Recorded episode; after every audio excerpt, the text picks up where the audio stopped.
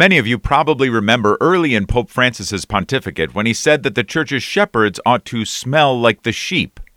Clearly, the challenge here is for priests and bishops not to allow the endless list of tasks and obligations they face to draw them wholly away from the people they serve.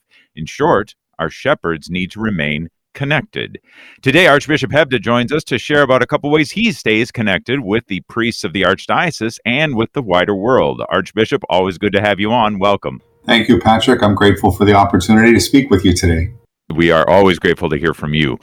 Let's start with the wider world, Archbishop, because uh, just uh, over a week ago, in a special ecumenical prayer service, you were there. You participated there with our Protestant friends at the Basilica of St. Mary, specifically praying for our Ukrainian sisters and brothers. Uh, why don't you give us an idea of how that event went for those who were not able to attend? Yes, it was uh, extremely moving, Patrick. Um, it, it, was generated really by um, Bishop uh, Patricia Lull, who's the Lutheran bishop uh, here in St. Paul. And uh, she reached out to me and said, would, and asked if there'd be any interest in the two of us doing something. And um, because we, we felt the need to pray in a situation where uh, there seems to be so little hope right now, and we thought prayer was the appropriate response. And um, I was very excited about that opportunity. And then we decided to broaden it even, even further. And eventually it was, uh, moved uh, outside of St. Paul to, uh, the Basilica of St. Mary in Minneapolis. And we also included the, uh, the Lutheran bishop in Minneapolis, uh, Bishop Ann Svennungsen, and then also the Episcopal bishop in this area as well. And uh, we also had participation from uh, Core Bishop Maroun at, of the Maronite uh, Catholic Church, and then also Father Ivan from the um, Father Ivan from the uh, Ukrainian Church uh, in Northeast Minneapolis. So it was a print, print, and we had clergy from the different uh, denominations who were there as well. But it was really uh, planned closely by um, one of the Lutheran pastors and Father Erich Rutten on the behalf of our uh, Catholic Archdiocese and then the liturgy folks at the Basilica. And it was structured as a, as Vespers, which is something that uh, we and our Lutheran brothers and sisters share. It was a sung Vespers and uh, was very, very beautiful. The, we had not only um, many of the musicians from the Basilica, but also from uh, some of the Lutheran congregations and then uh, there was a beautiful choir that came from St. Constantine uh, Ukrainian Church. And uh, it was a way in which, in the midst of all of that emotion, you know, as we watched day after day of the uh, painful destruction of, of, cities and hospitals in, in Ukraine, uh, a way for us as a people to come together, but then also to, um, uh, to, to, really to pray to, together uh, asking our God for the peace that we know He and He desires for uh, for this world. And uh, Bishop Lull, the Lutheran Bishop of St. Paul, was the was the uh, preacher that, that evening, and, um, and we also had um, remarks from Father Ivan from St. Constantine's, and who did just a, a masterful job. And it was um, really beautiful to have the representation of uh, Ukrainians from the Twin Cities there, but a, a wonderful uh, gathering of uh, Catholics, Lutherans, Episcopalians, and, and, all kinds of other people who came together to pray that night. I, have heard such positive um, feedback, and it, you know, we, we don't get together all that much ecumenically. We do some wonderful uh, social programs, social outreach programs, um, but we probably don't get together to pray enough.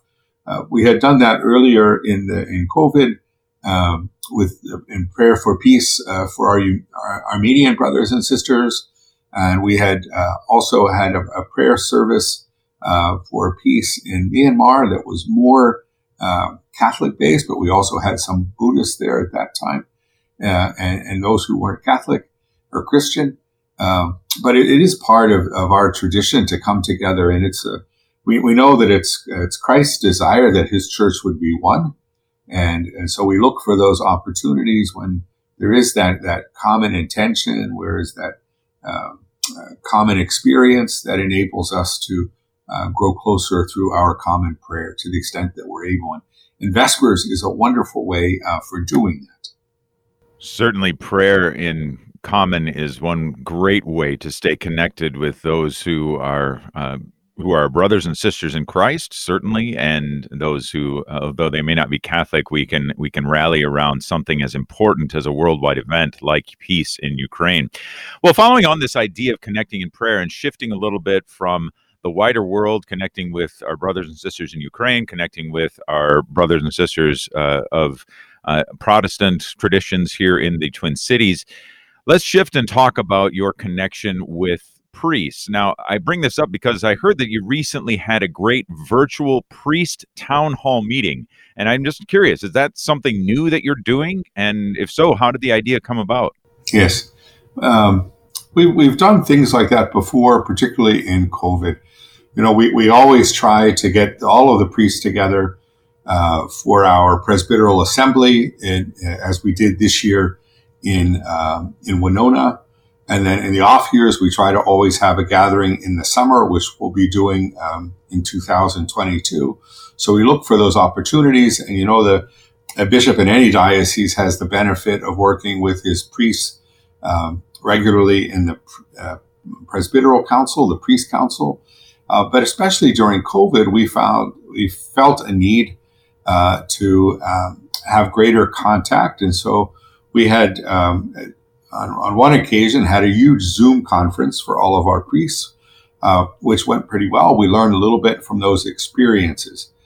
When uh, Bill Lynch uh, came on board as our chief operating officer, um, one of his great desires was to have uh, better contact um, with the priests of the archdiocese uh, who were getting to know him. And so he had scheduled a town hall uh, some time ago that was quite successful. And he asked if I would be interested in joining him for the second in that series. And uh, it really was a uh, was was very well done. As I said, we we've learned uh, a lot, uh, not only in the archdiocese but beyond, of how we can uh, virtually connect uh, in through the internet. And I think that we it was a, a good experience. I felt um, really uh, inspired by the number, and it was nothing that was required, so it was purely for any any priest who wanted to participate. I felt inspired by the number of priests who chose to be part of that. Uh, Bill's comments were great. Uh, we had some questions that I, I, I took from uh, my brother priests, and I, I, thought that there was a good dialogue.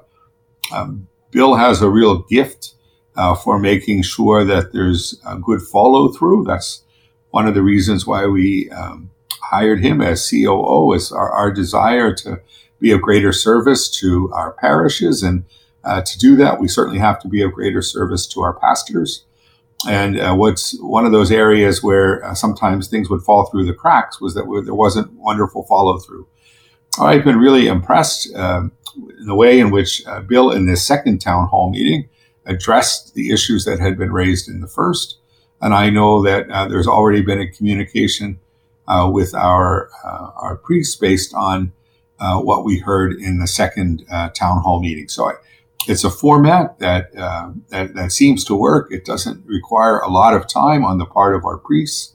I think we'll get better at it in terms of how it is that we can have dialogue or make sure that the questions that the priests have or the questions that we're addressing uh, but it was really a, a very uh, positive experience that I, I look forward to in the future as well. So, what do you think, Archbishop, if I may be so bold? Who do you think gets more from these meetings, you or the priests? Who gets more out of them?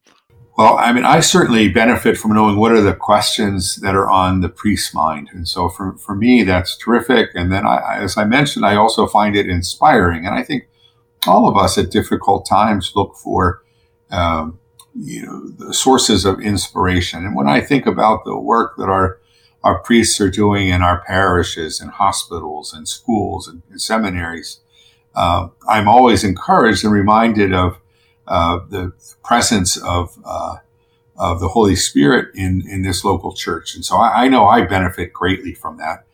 I mean, I'm sure there would be other ways for our priests to have that opportunity, but one of the things that uh, Bill and some of the other participants uh, mentioned was that um, it was great to see even the camaraderie among priests. So even on in a Zoom meeting, that there could be some teasing of one another in the chat room. You could tell that the priests enjoyed being with one another. So I think that there is some benefit, especially, uh, you know, we, we expect so much from our priests, and so many of them are are working alone. Uh, you know, they're the only priest in their assignment, and sometimes there's a little bit of distance uh, between their parish and the next. And so to have those moments of connection uh, can can be particularly helpful. So I, I, I hope that the priest benefited. I know that I benefited, and Bill's told me how grateful he is for the opportunity. So I I think all the way around it was a win win. Hmm. Very good. And just in connection in general, maybe just give us a, a, thought or two about why it is so important, not just for you as the Archbishop, certainly, and not just for our priests, but for all of us to enjoy this sense of connection and what that means really for the building up the body of Christ and for our mission here in the Archdiocese. Yes. So um, we, we heard so much coming out of the Second Vatican Council, but particularly in the the thinking of St. John Paul II and then of Pope Benedict, and a little bit uh, from Pope Francis as well.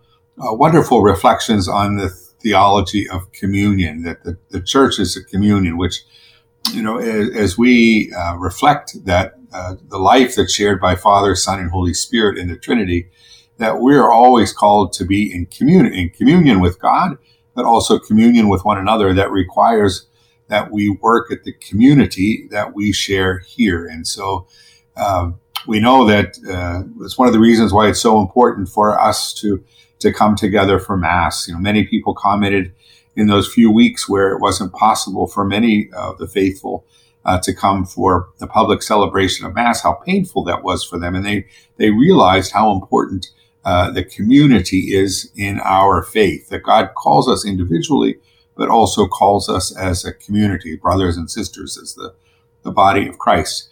And so for us, whether we be bishops, priests, uh, lay people, deacons, who, who, whoever we might be, uh, how important it is that we really work at strengthening that communion.